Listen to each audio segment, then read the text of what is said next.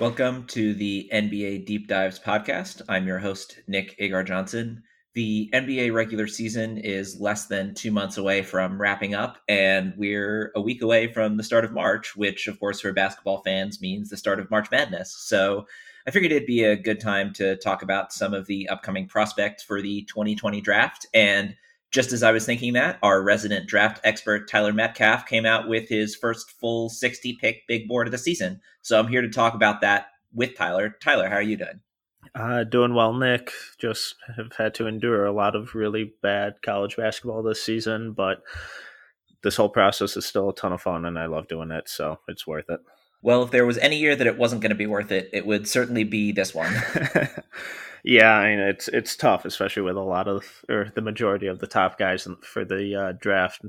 We will not be seen make it into the tournament at all.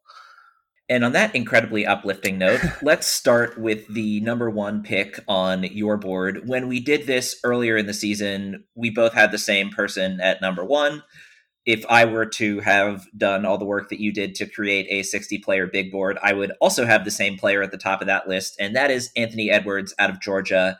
He's had really an up and down year. He's been incredible in flashes and incredibly inefficient and really questionable in terms of his playmaking ability outside of those flashes, but ultimately he's still got by far the most potential out of this top group with maybe one exception and that is ultimately why he stays at number one for a lot of people, even though he is nowhere near the caliber of player that you usually expect to see at the top pick overall. So this top three, I kind of cycle. I've found myself cycling into a different order almost daily, um, just because and these are three really different guys who bring different things to the table, and they all have pretty glaring flags still, though. Um, but I just kind of keep settling on Edwards as the best guy because of how high his ceiling really is. Um, and you, you mentioned that we just see flashes of it.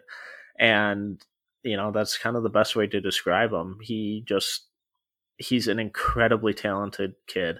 I mean, his, he's got an NBA body ready already. Um, he is a pretty good outside shooter. He can attack the rim. He doesn't really take many like bad mid range shots like we see a lot of young guys take.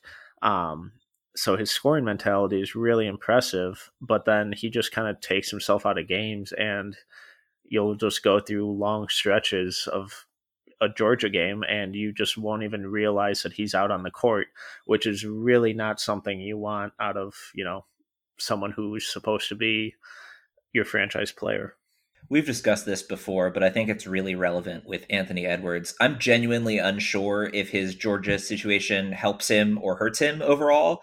I think, in terms of his development, it's probably not best for him to be the alpha and omega of that Georgia offense, in that it sort of forces him into a lot of bad situations.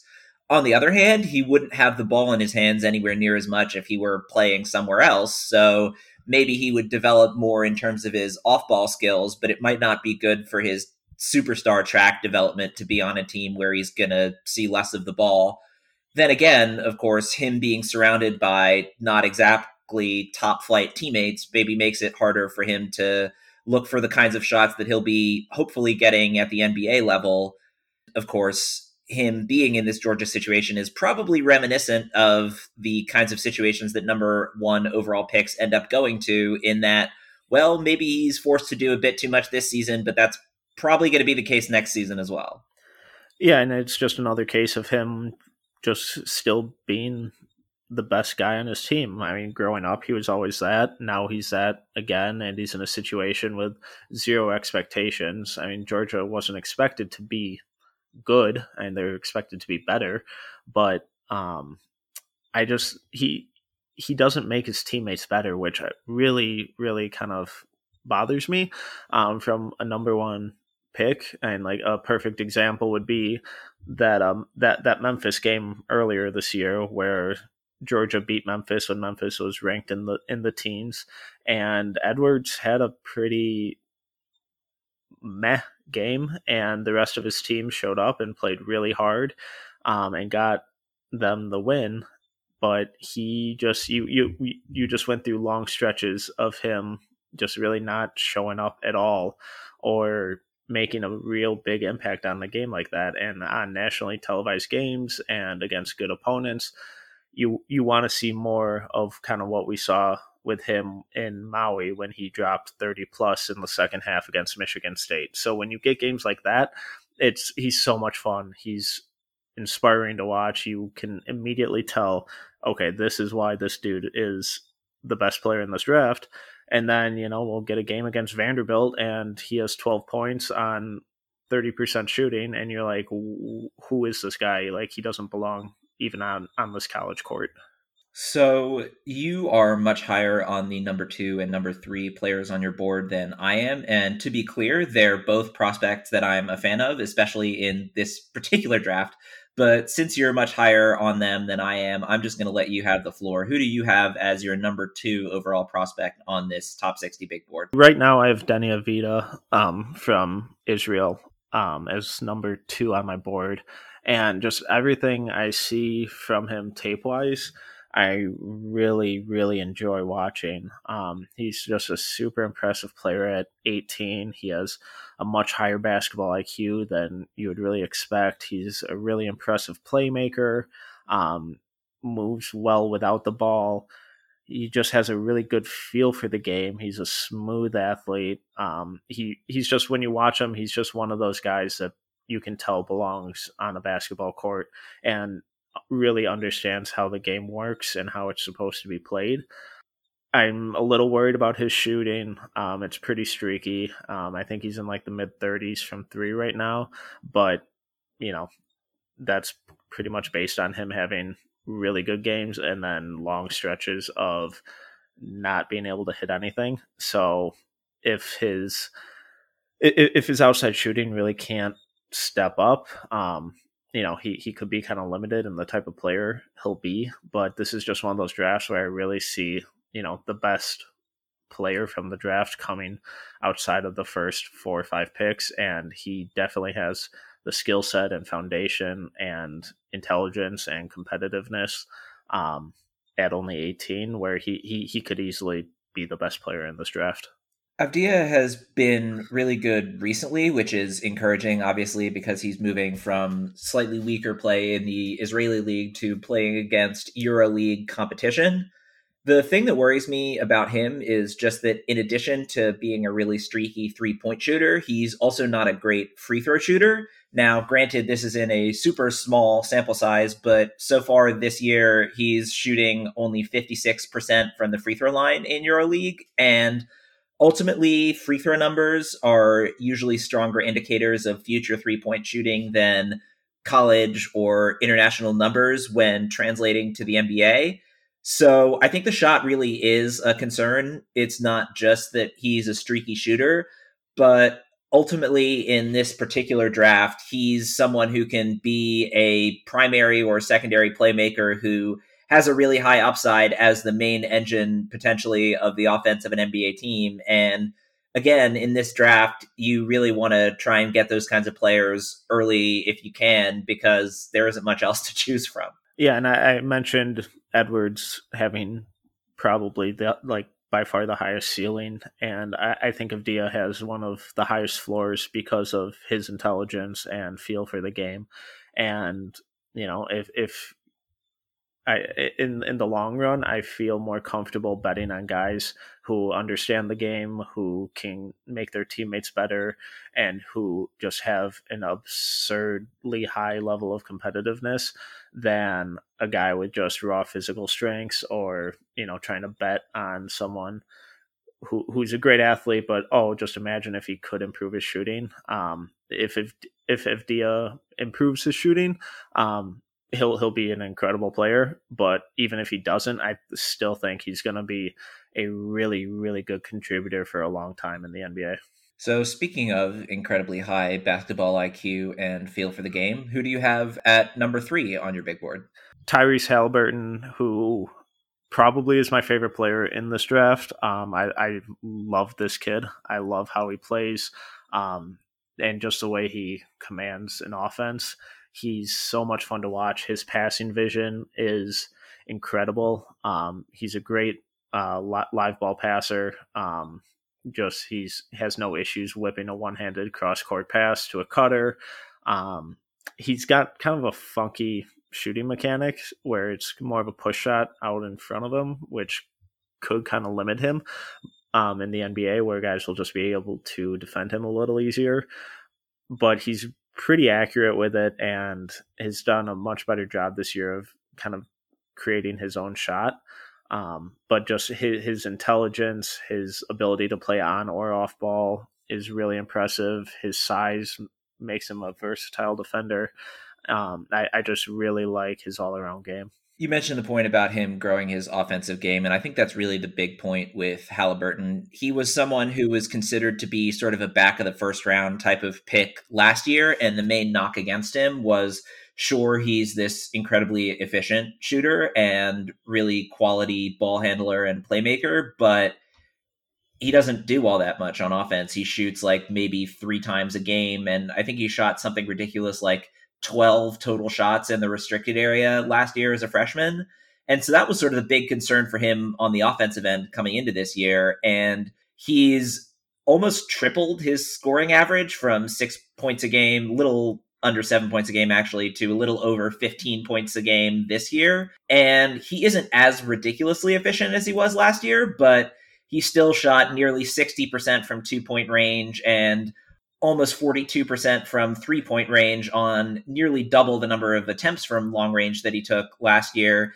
The thing about Halliburton is he fractured his left wrist, so he's not going to be playing again this season. And unfortunately, that sort of medical issue is a concern with this class, not necessarily long term, but certainly in the sense that you know we're in mid February and we're not going to see most of the top players play again, either due to injury or due to let's just say other things. In the case of James Wiseman.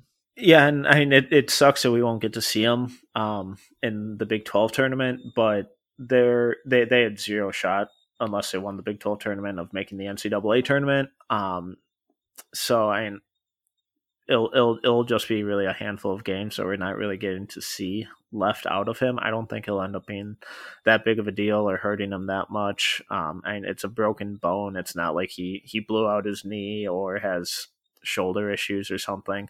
So I don't think it'll affect him long term. And I mean, this Iowa State team is real bad. So if he was even just on like a competent team, I think his his raw numbers would look so much more impressive. Um, and and he, he's just a lot of fun to watch. Up next at number four, LaMelo Ball, who is certainly going to miss more games than Halliburton did in the lead up to his draft year. With LaMelo, he really has incredible potential on the offensive end, but unlike his big brother Lonzo, his defense is a glaring hole and like his big brother Lonzo, he's really struggled to score efficiently. He certainly hasn't struggled to put up shots, but getting them to go in at an effective rate has been an issue with him basically since he sort of entered the draft consciousness. He, he's he's a weird prospect because I mean, his passing, um, you know, is second to none in this class. I and we we can see, we've seen him have logo range on his jumper. You know, not he's not consistent from outside yet. Um, he's really impressive running in transition, and and his the big growth spurt he's had um, makes him a much better finisher at the rim because he still has that really nice touch um, on floaters that you know he he's been showcasing from just inside the three point line. So and he's super unorthodox in the way he plays and the way he shoots, um, but he's a really impressive offensive talent. I mean his his shot selection is brutal, um, which is a big reason for his, his, inefficient numbers. So if if he can kind of get some coaching um, and just really realize that it's like, hey, I'm not the best guy on this team, and I'm best when I'm creating for others and not forcing my own scoring opportunities. I, I think that's when he'll he'll be um, at, at, his best and could really take a jump and surpass you know the player his brother is. At number five, Cole Anthony. He's someone else who's had a bit of a disappointing season, and a large part of that disappointment has been due to missing a lot of time with injury. of course, another part of this is that this is the weakest North Carolina team that we've seen in quite a while, honestly. And Anthony does have that sort of high level playmaking potential, but he's also been taking pretty much every shot he can get his hands on, especially since he's returned from that injury that caused him to miss most of the year. And ultimately, I think that the playmaking type prospects that you have ahead of him have all had more impressive seasons than him, but he's someone that really was looked at as a pretty clear top three, if not number one overall guy heading into the year and has tumbled down a bit. He hasn't been as disappointing as some people, let's say, but it certainly hasn't been a great year for Anthony. Yeah, my point about Iowa State being really bad earlier um, is doubled here for North Carolina. Um, th- this is just an awful team, and it, it's re- it makes it really difficult to kind of judge what Anthony kind of is or what he'll develop into. Um, he's shown flashes of you know being a really good playmaker, but right I mean right now he's just a really inefficient scorer. I mean he he makes some incredibly tough shots, but the downside to that is that you know if you're making tough shots, it it means that you're taking bad shots. And he's taking a lot of really bad shots. Um, he's been impre- an impressive isolation scorer.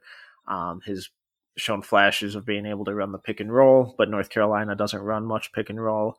Um, so I, I'm really hoping this is just a case where he's just not fitted for you know the college game and will really blossom into a really nice player once he reaches the NBA and is surrounded by teammates who can actually rebound and score. Um, but right now, and he's I'm, I'm pretty worried about what he kind of keeps showing and just how inefficient all of his scoring numbers are. Well, if it's been difficult to evaluate Cole Anthony, it's almost impossible to evaluate James Wiseman, who you have at number six. He ended up playing three games at Memphis, and he showed more in those three games than he had in high school. In terms of my biggest concern for him out of high school was that well, put it this way, as someone who had very high hopes for Willie Cauley Stein, the first thing that worried me about James Wiseman was that he seemed to not really know where his strengths were on the offensive end in high school, and that really concerned me. But he seemed to have a better handle on that in his three games in college. But again, you're evaluating him on a three game sample size. I think that I would have trouble putting him any lower than 10th on a board just because he really does have that defensive player of the year kind of ceiling, but it's really, really difficult to tell how likely it is that he's going to reach that ceiling. And he has one of the lowest floors of anyone in the top half of the projected lottery. Wiseman really seems like the number one guy who will be a victim of circumstance. Um, you know, if he ends up going in the top three to a, an already established team like Golden State, I think he could end up being really, really impressive where he has that specific role. He knows what he's doing. He's getting easy shot attempts because Curry, Curry and Draymond are setting him up. Um, and, you know, all he has to do is defend the rim and be a rim runner and just do what his job is. But if he goes to, you know a, a, much worse team who doesn't have established roles and he's expected to be you know this franchise altering star. I just i don't see it. Um just the way the center position is going and he doesn't have the playmaking abilities of you know a Jokic. He doesn't have the scoring versatility of a Towns.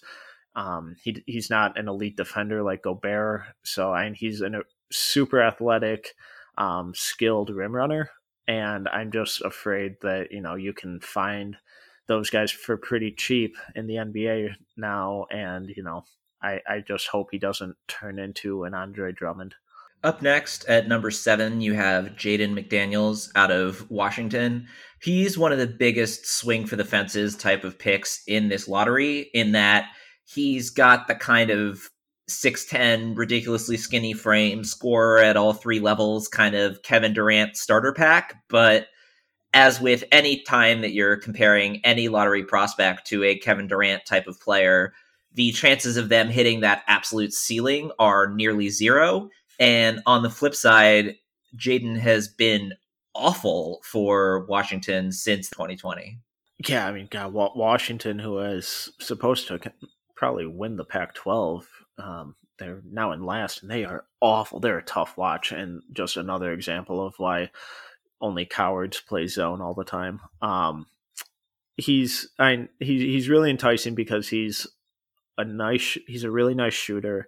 He has great length on defense. Um, he's shown that he can be a really effective weak side shot blocker and a good rebounder. Um, I, I worry that he hasn't really developed his body at all. Um, you know, not everyone does in college, but I mean, he's added essentially zero muscle to his already really skinny frame. Um, and he'll definitely need to. But I'm, I'm hoping that it, it's just a situation where that basketball season has just become untenable for those guys, and that's just kind of a result of a bad atmosphere. But what his foundation is and what his skill set is suggests that he he could be that really effective two way forward in the NBA. Up next at number eight, RJ Hampton. He looked better on defense in the NBL than expected, but he also played pretty much no role on offense at all. He was a bench rotation player who didn't really get much of an opportunity to handle the ball, was almost exclusively an off ball player. The thing about Hampton is that I think people are viewing his raw numbers from Australia slash New Zealand since he played for the New Zealand Breakers and trying to evaluate them in the context of college basketball, which I don't think is fair either to Hampton or to college basketball players, to be entirely honest. But from what I saw of him in the NBL, it doesn't seem like he's really sure whether he's going to be an off ball kind of off guard player or if he's actually going to be a pure point guard. I think he could be a solid bench cog. I think that's kind of his floor at this point, but it's difficult to sort of see where the long term upside is because he's still so much of a project. I, I really worry about how effective he'll be with the ball. Um, I think he projects best as a lead ball handler, um, and he, he's great with the ball in his hand. He's pr- pretty comfortable attacking the rim and kind of has a, has a, an arsenal or varied arsenal of ways to score around the rim. Um, he, and he's a very good athlete, which helps him on defense. He he's just really struggled shooting, and his shot just it doesn't even look good, and his passing out of drives and overall playmaking just seems to be a step or two behind of where it needs to be. So he'll be late to find cutters. He won't see the open guy rotating to the corner. Um, and then when he is off ball, he just becomes complacent and just pretty stagnant. So I think with his size and athleticism and ball handling capabilities, he'll be best as a lead guard, but he's really going to need to be surrounded by um, a lot a lot of established guys and he'll probably be more of a project but if if he gets that decent coaching and whatever team takes him is patient with him um, he, he could develop into a, a pretty nice athletic two-way lead guard up next precious achiuwa at number nine out of memphis he's certainly seen a larger percentage of floor time for memphis because of james wiseman leaving after three games and it's been a bit of a mixed bag, I think. On the one hand, he's put up counting stats for sure 15 points, 10 rebounds a game, two blocks, give or take. And he really is a ridiculous athlete who is a bit undersized for center at six nine, but has a crazy wingspan to kind of make up for it. I think the question with Achiuwa is sort of similar to the question with Wiseman, ironically enough, which is where exactly do you put a big man who isn't a knockdown three point shooter and isn't a crazy playmaker for others, but has all the athletic tools you could want and is growing into them on the defensive end. So he's improved on his corner threes to an extent, and he's still not great from there, but he's definitely come a pretty far ways from where he was at the beginning of the year. Um, but I'm just his work rate and pure athleticism is what really kind of keeps him in the top 10 for me. And this guy works so freaking hard of every minute that I just I can't imagine that he doesn't get better and continue to improve as we've already seen this season. I he he can guard anyone on the floor. He's a great rebounder, running in transition. He's nearly unstoppable, um, and he he's already pretty comfortable at attacking the rim. He'll need to improve his ball handling, um, but I, I, this is a reason why I hate NBA comparisons because I see a lot of Pascal Siakam in him. I don't think he's going to be Pascal Siakam, but I see kind of that mold and hopefully that future development from him. Up next at number 10, Obi Toppin out of Dayton. If he hasn't been the best player in college basketball this year, he's got to be pretty close. And he's just been absolutely absurd for a Dayton team that I think people expected to be decent going into this year, but I don't think they expected them to be this good. And it's almost exclusively because Toppin has been absolutely absurd. He's a combo big man type of player, probably in the NBA, but he's got a much more versatile game than a lot of the guys ahead of him. It's just interesting for me because having watched Frank Mason play on the Kings, it seems like a lot of the players who garner conversation for national player of the year are undersized point guards that don't really make it in the NBA, whereas Toppin is almost the exact opposite of that in a lot of ways. I if he doesn't win national player of the year, it should be a travesty and should be investigated. Um, I, I just love the versatility of this guy's game. Um, he's a really nice inside outside scorer. Um, kind of versatile defender. Just he's a really really smart basketball player, and and that you're able to kind of pick up on that from the the first minute you watch him. Um, and he's kind of sneakily explosive. So when he's running in transition or acting as a weak side shot blocker, he has no trouble getting above the rim.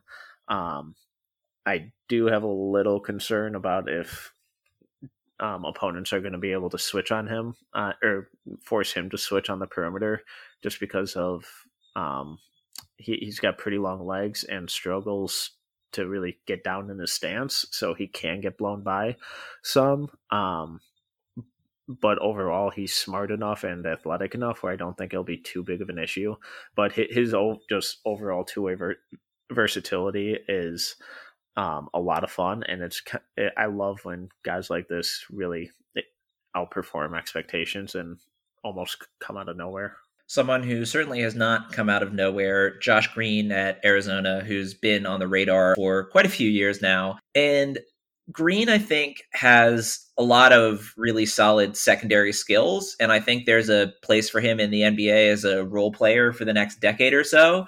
But ultimately, it's going to come down to his three point shooting because if he can get himself to average from three point range, then he's going to have a very long career as a defensive stalwart on the wing who can play make a little bit as a secondary guy, not as a primary guy, and knock down shots when he's left wide open.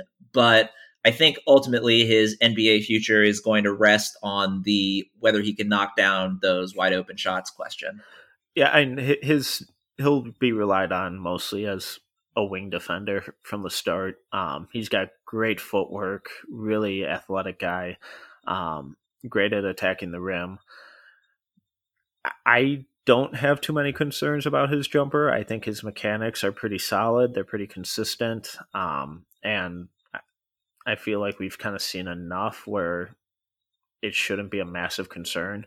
Um, he, he won't be a lead guard. He won't be initiating the offense, but as like that off ball scorer, um, I, I, he's shown a nice ability, a nice job of cutting. Um, he he sees the open spaces pretty well and does a nice job of relocating to them.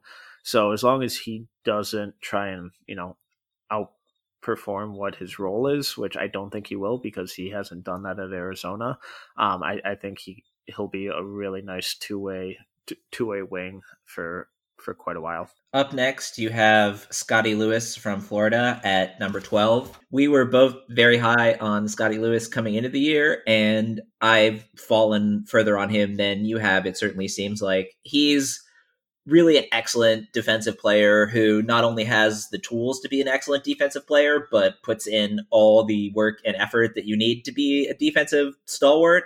The problem is he's just been not even a zero, but a serious negative on offense. And on the one hand, I would like to think that his defense is good enough that he'll be a solid NBA player for a number of years, even without any sort of offensive game. But on the other hand, the Tony Allens of the world have kind of fallen out of favor in the NBA over the last few years. And I am more than a little bit worried that if Scottie can't pick up his offensive game, that's going to be the kind of NBA career he has.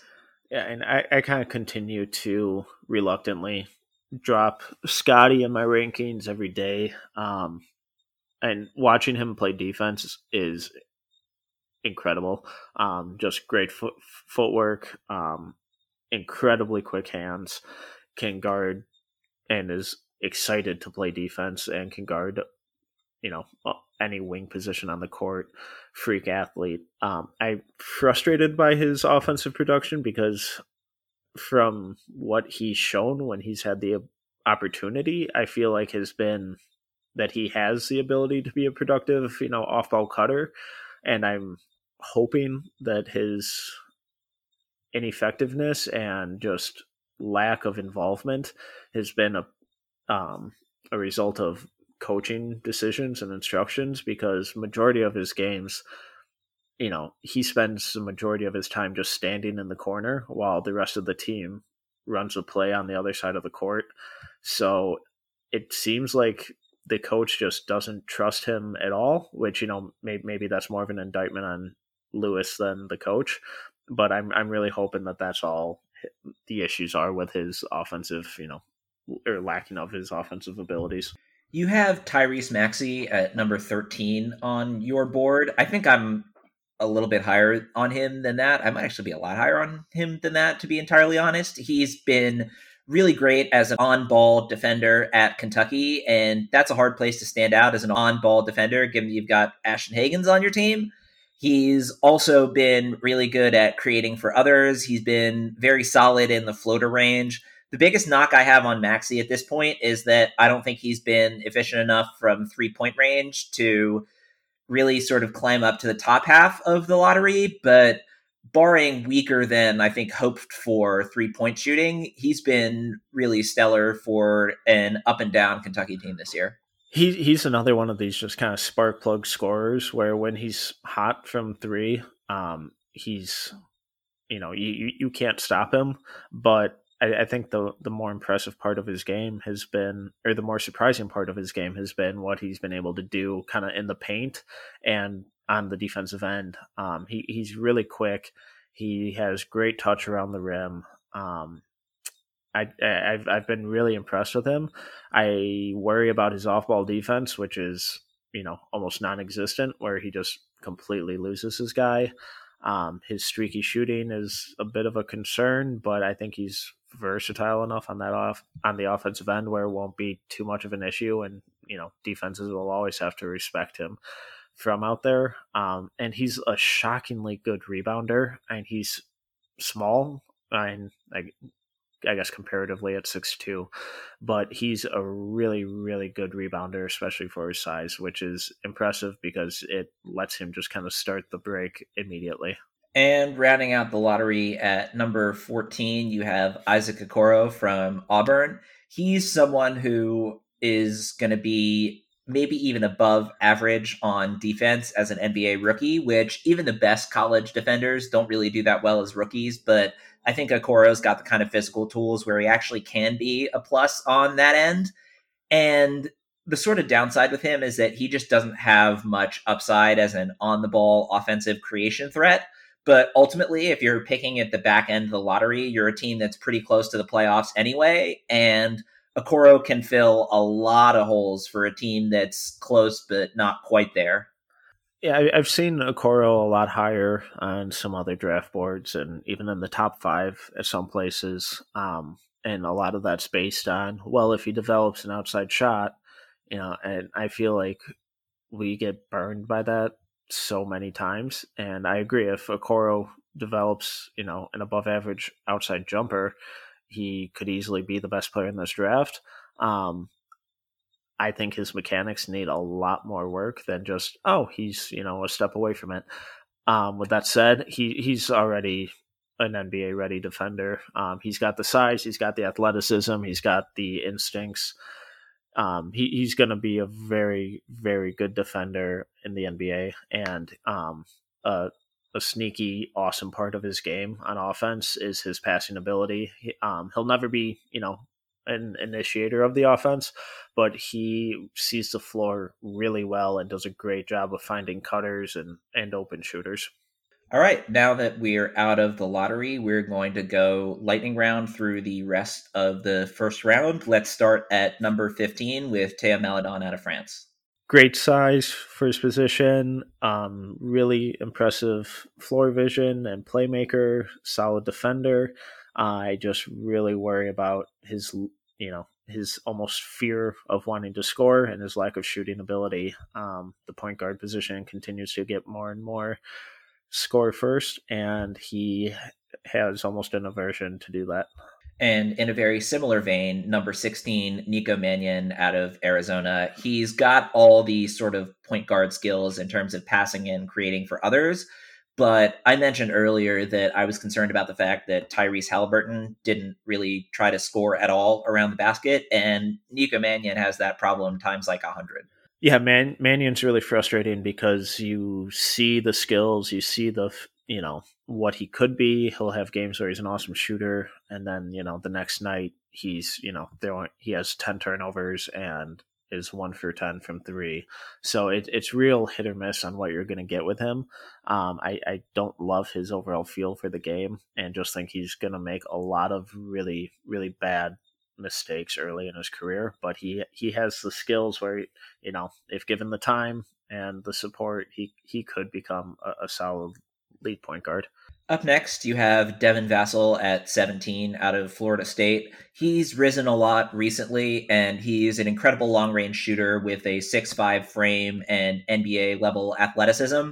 He's got the starter kit to be a 3 and D wing. I think the question is A, can he really hold up on the defensive end? And B, does he do anything else outside of those 3 and D types of things? first, I think he can, and second, I'm not sure he needs to. Um, the more I watch him, the more I like him. Um, his, his, lack of foot speed on defense will hurt him, um, and he'll probably need to be more or put in the right system defensively.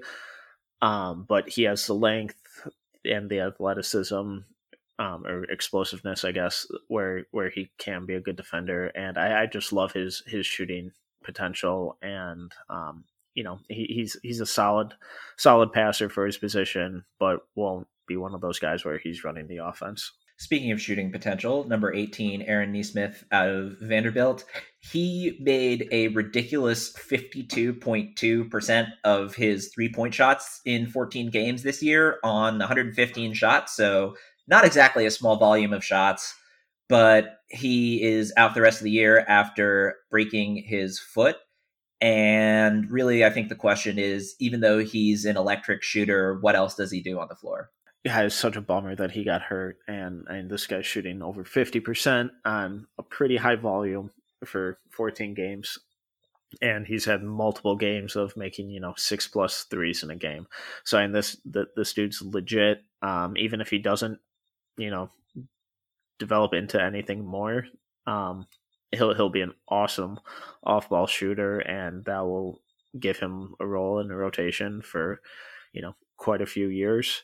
Um, I think he's shown some ability to score off the dribble, and I think his size could allow him to kind of further develop that. But as of right now, um, he's going to be used almost exclusively as an off ball shooter. At number 19, you have Ochai Agbaji out of Kansas he's been one of the more disappointing players in a disappointing season for the Jayhawks, but ultimately he's still got the kind of tools that make him worth a look for draft evaluators. Yes, I, I was super high on him as last year progressed, and then he he came back, and he's just one of these guys where he's freak athlete and just one of the highest work rates in the country. Um, that and guys like that you know, usually tend to at least carve out some sort of role. I at his best, I think he could be a, a really good on ball defender and you know corner shooter. Um, at his worst, I think he's going to be a a solid energy defender off the bench. So just his work rate alone um, and, and athleticism should make him a solid defender at, at the very least. At number 20, you have Jahmi'us Ramsey out of Texas Tech. He's another one of these players who has shot up draft boards because he's got an incredible jump shot. But again, the question is I think even more for some of these other 3 and D guys, I think this applies even more for Ramsey is not just what can he do outside of shoot, but what does he do on offense outside of shooting because he really doesn't have much of a playmaking game at all. Yeah, and he, he's he's a flashy passer, so every now and then you'll see um, him, you know, whip like a no look one handed pass to a cut a backdoor cutter, and you'll be just dr- drop your jaw. But the majority of his playmaking is non-existent, and he's really, you know, just looking to score for himself, which you know sometimes you need. Um, but when he locks in, he's a really good on-ball defender too, and he's got a surprisingly high level of explosiveness.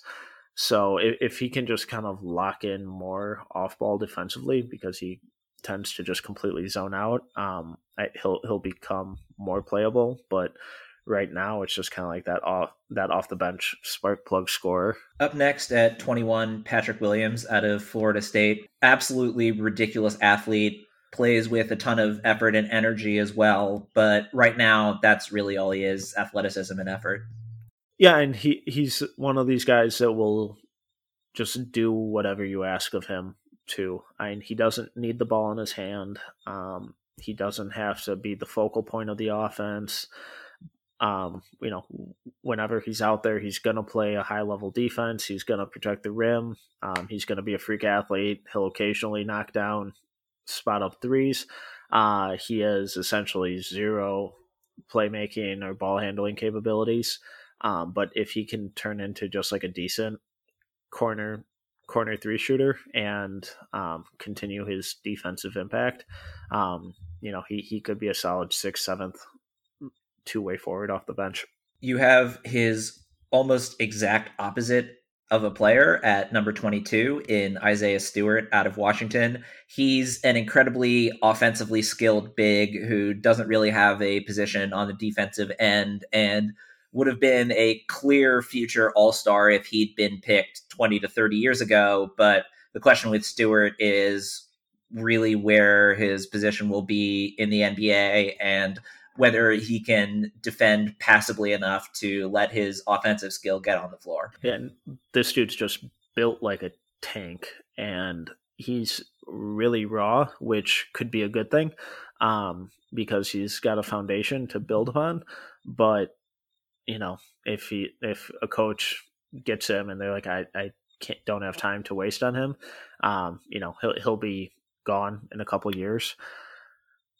I worry about that that will be the case, and it's hard to kind of judge what he does defensively. Um, he's not super explosive, uh, which limits his you know rim protection ability, but he does a nice job of staying vertical and contesting shots that way.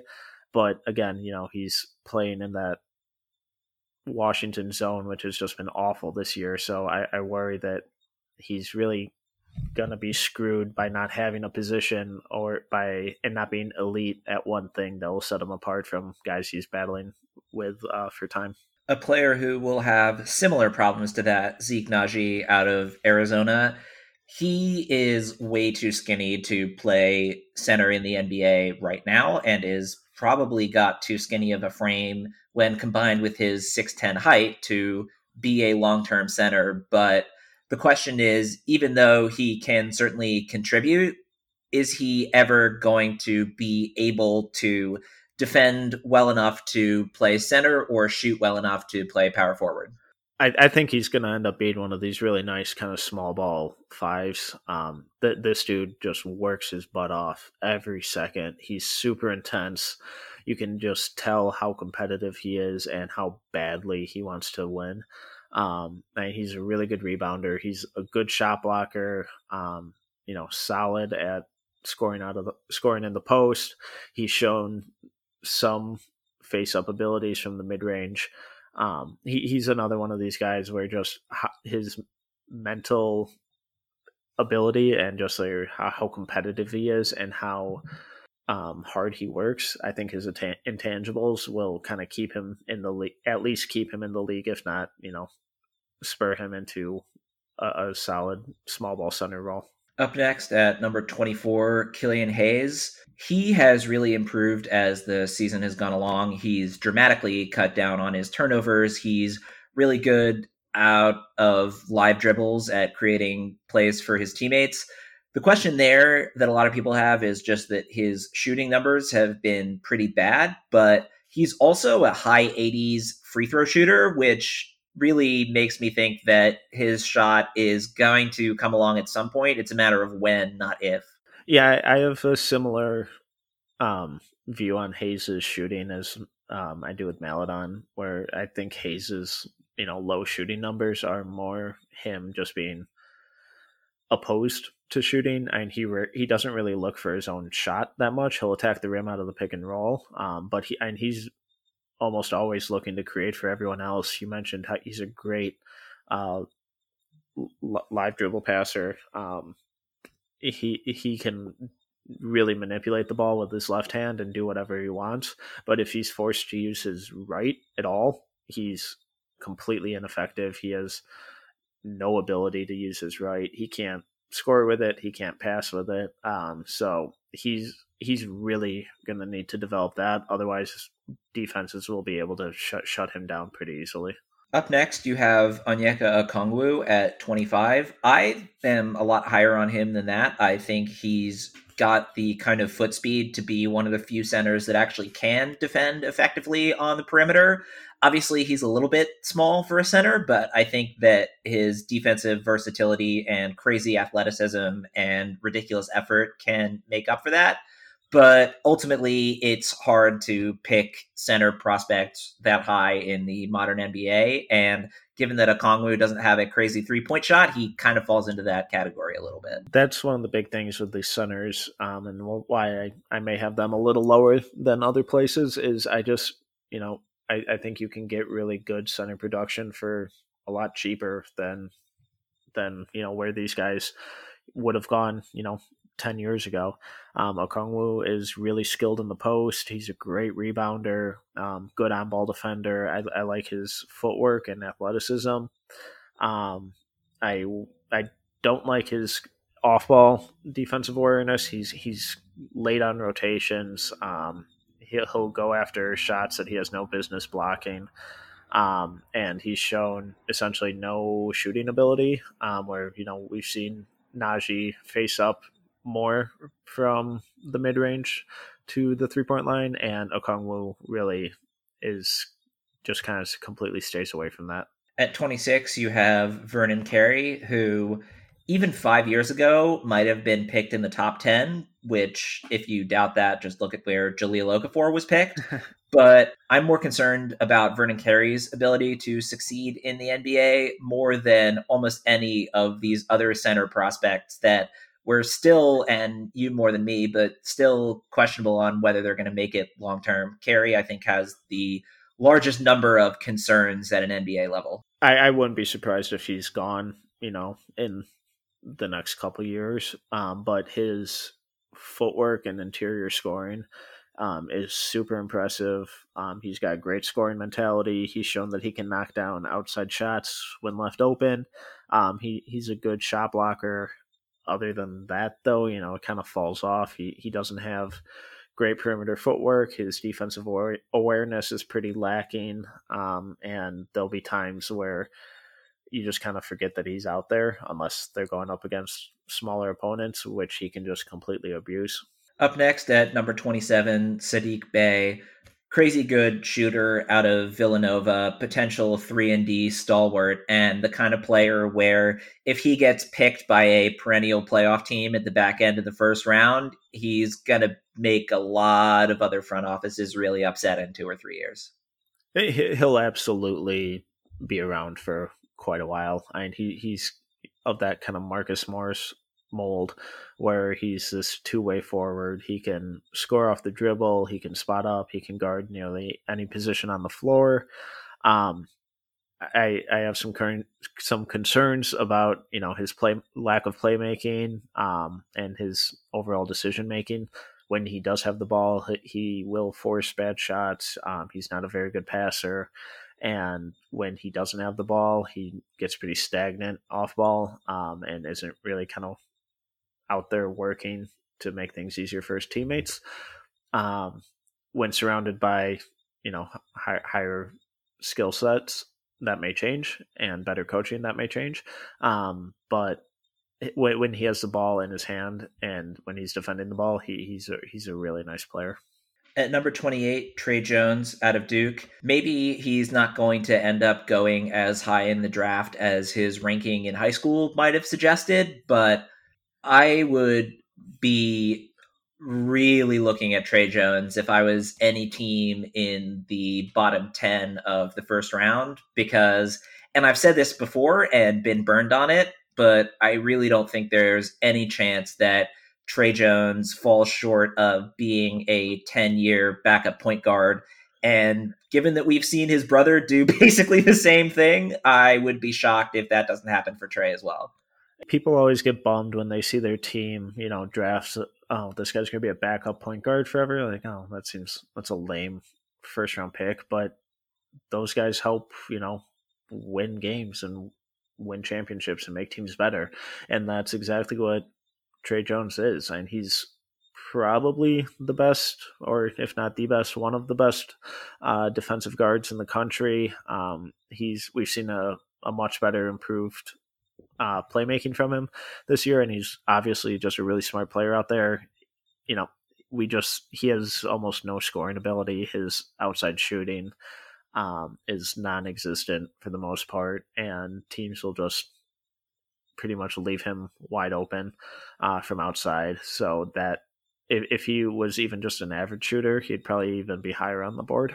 I think it would be fair to call the next person at least an average shooter. At number 29, you have Cassius Winston out of Michigan State. And if I was going to get in trouble for my Tre Jones takes, I'm definitely going to get in trouble for my Cassius Winston take because I had a very similar process, as I've sort of alluded to, with Frank Mason when he was coming out of Kansas, where I just don't see any way that Cassius Winston can't be a solid eighth man for an NBA team for the next decade. And maybe his ceiling isn't that much higher than that, but if you're a team picking at the back end of the first round, you need guys who can contribute to playoff rotations. And taking a wild swing at number 20 on a player that's going to be out of the league in three years is, in my mind, not really that great of a move when there's someone on the board who is virtually guaranteed to be a long term contributor. Yeah, I, I, completely agree. And I think Winston has that IQ um, and just kind of scoring instincts where I see him more as like a Jalen Brunson um, than a Frank Mason, where I, th- I think he's going to be able to kind of create his own shot when needed, but he's smart enough and capable enough where he can create for others and really just control the offense. Um, I he's I would be pretty surprised if he ended up developing to the level of, you know, that Fred VanVleet has, but that's just kind of the mold I see um, that of or that mold of a player that Winston is, where he's just going to be that mature, kind of rock steady backup point guard. Um, they'll bring some offense to the bench. And closing out the first round at number 20, you have Robert Woodard II out of Mississippi State. He's got the pretty much perfect physical tools for an NBA wing. He's six seven. He's got a seven foot plus wingspan, and he's a good shooter. But the issue that I have with him is just that his shooting has not been on that high of a volume. He's really just been taking wide open shots and knocking them down. And the rest of his offensive game, I think it would be polite to call it a work in progress. Yeah, and he's he's not super skilled. He can't create his own shot really at all. And he can be a little stagnant off ball. But and like we just said with Winston, get or teams picking late in the first round are good teams who are just looking to fill small roles. Um, and Woodard would be a really solid athletic two way forward who will be able to knock down open shots when he gets them. Um, and you know you can throw him on pretty much any any opponent on the floor uh, to defend. I don't think he'll never be a perennial scorer. He'll never be an All NBA defender, but he'll be a solid spot up scorer. Um, he won't be that frustrating wing who misses every open shot he takes, and he'll be able to play solid team defense. All right, so now that we've been through the first 30 picks, let's wrap up by looking briefly at your second round picks and some sort of sleepers for us. So, you wanted to talk about Cassius Stanley. What are your thoughts on what you've seen from him so far? Yeah, so the the more I watch of Stanley, the the more I like him. He's super athletic. He's a good shooter from outside. He's a competitive defender.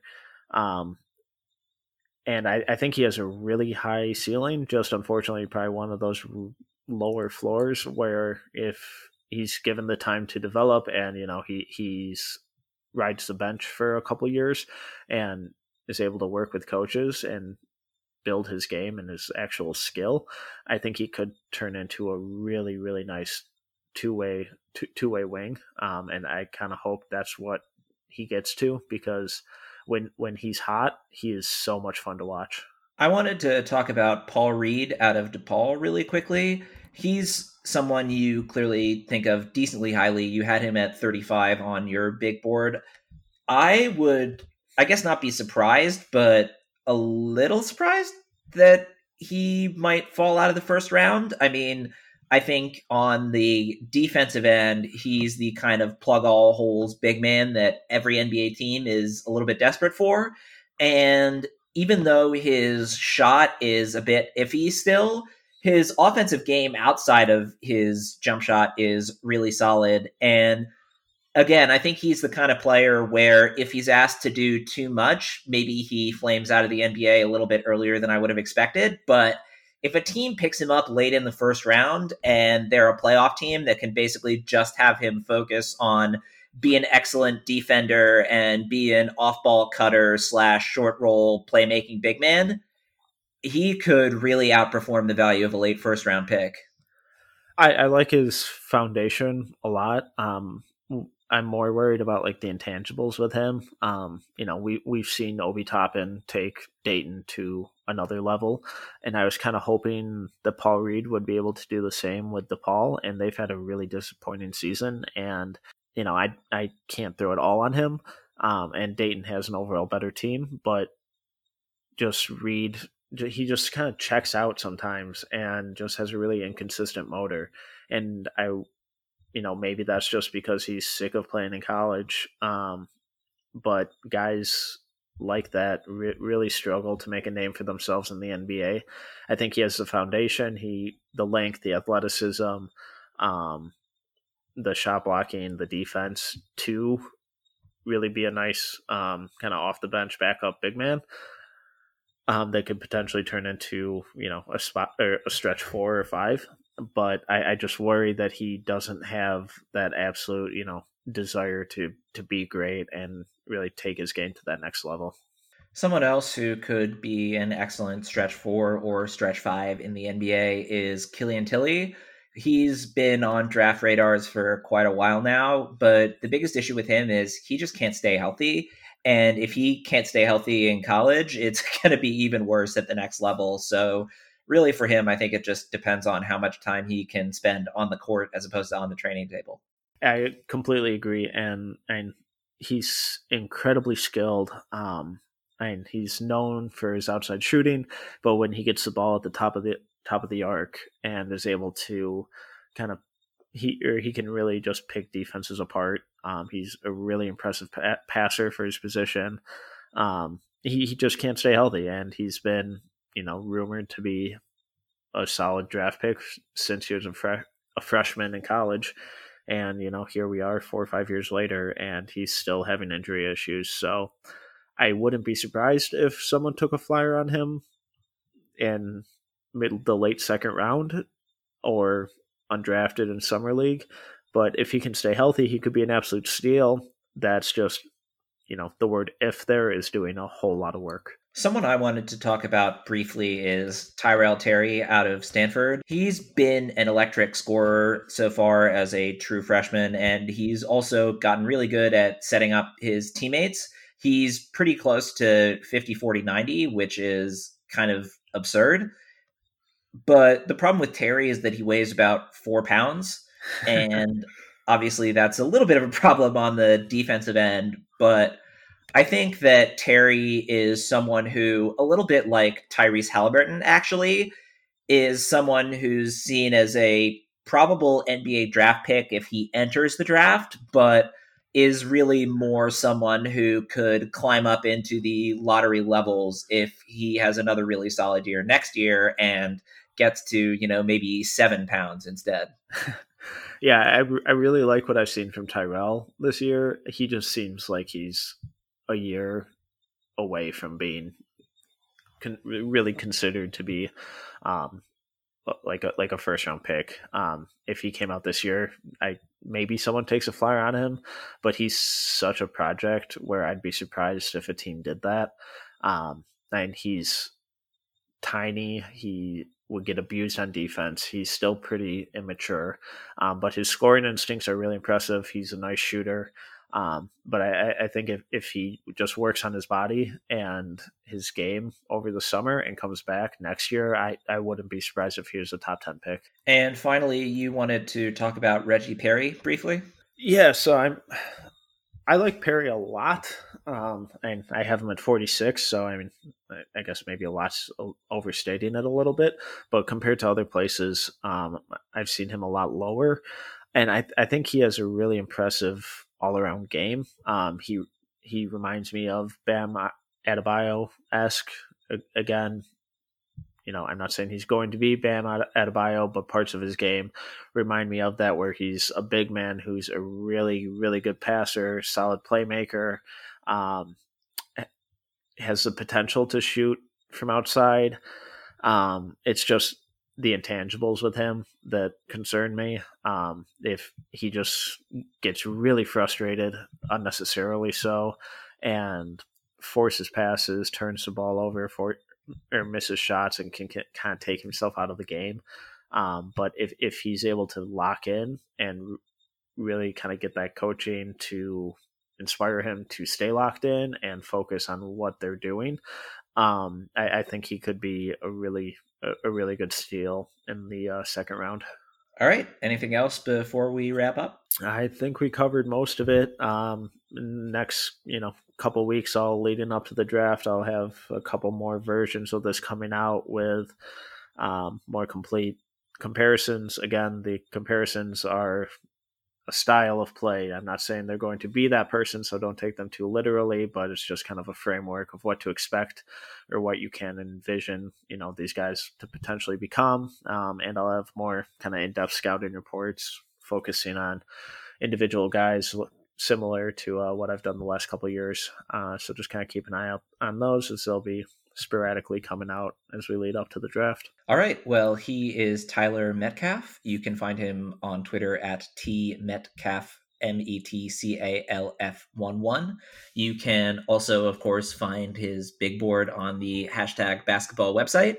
There will also be a link in the description of this podcast. So please make sure to take every single word on there extraordinarily literally as Tyler has requested. If you've been enjoying the podcast, please take the time to leave a rating and or a review in whatever podcast player you might be using. It really helps other people to find the show, so I would certainly really appreciate that. If you have any feedback, feel free to reach out to me either via Twitter at NBAJOHNSON or via email nickaj.nba at gmail.com. And as always, thanks so much for listening.